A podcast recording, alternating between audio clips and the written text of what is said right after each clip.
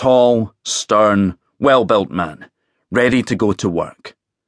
The child, sitting silently, for it was best to keep quiet, would look up and see the great long legs of his boiler suit appearing down the stairs. John Leckie was, it's fair to say, as much a creature of routine as he was a man of few words. There was no conversation. He put a long, dark trench coat over his overalls, clapped his grease stained engineer's bonnet on his head, and picked up the lunchbox Sis had prepared earlier. His lunch, his piece, was a thing of precise wonderment.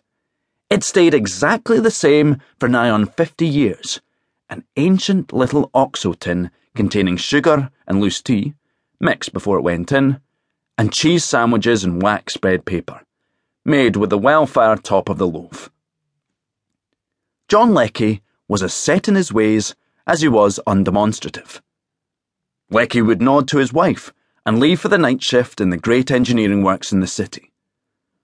Nor were things much different when he returned home in the morning, weary and grimy. He came in, said little or nothing, took off his overalls, ate the meal Sis had prepared for him, and climbed the stairs to bed. Soon it would be time to bang on the floor again for breakfast. Such was the unflinching, unchanging traffic of his life. At weekends, John Leckie, in an old shirt and trousers and tank top with holes in it, would sit, not in an armchair, but on a wooden slat backed kitchen chair by the fire, his legs spread wide on the hearth, both hugging and hogging the heat. It was always cold in the 1950s. He would spend hours sitting there, hour after hour, in his own silent, still world, staring at the fire. No radio, no books, no conversation. He ignored anyone else who might be in the room. On the mantelpiece were smoking paraphernalia, neatly arranged a box of Capstan untipped full strength, and the occasional half smoked cigarette, extinguished early and saved. He would take the tobacco out and re roll it. There were no matches. He made tapers from tightly rolled sheets of newspapers. When he stood up to smoke, which was frequently, he lit the taper from the fire and put it to the cigarette. The taper was carefully stubbed out and propped at one side of the fire to be reused. He'd smoke his cigarette standing over the fire, and then sit down again. Occasionally, he coughed, and if he needed to fart, he simply lifted one cheek of his backside and farted. No apologies, no glance around. This is my house, announced the fart. I'm the main man here. It was a thing of wonder to the little boy who observed. And Mr. Leckie would continue to sit there, legs astride the fire, coal buckets sitting beside him. Eventually, the fire would start to burn lower.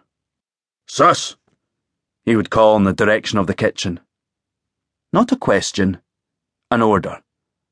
Uh huh. Coal. And she would leave off what she was doing and come through to load coal upon his fire to keep him warm, while he sat there, unmoving. If he did speak, when she had done as he asked, it would only be to criticise the quality of the fuel she had put upon the fire. There's too much dross in that. The small boy remembered the day he arrived at John and Sis Leckie's house, at the tail end of 1957. It all seemed so simple back then. He was only three years old, and Sis was his mother. Of this he had no doubt. He remembered the day he arrived there because it was snowy, and they drove him up to where she lived at the very top of the hill. He needed a pee, and they had to stop the car on the slope. He remembered the pattern his pee made in the snow.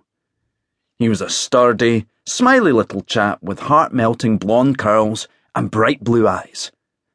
That first night, when her husband was at work, Sis carried the child outside to the loo because in 1950s Scotland, most people still had outside toilets.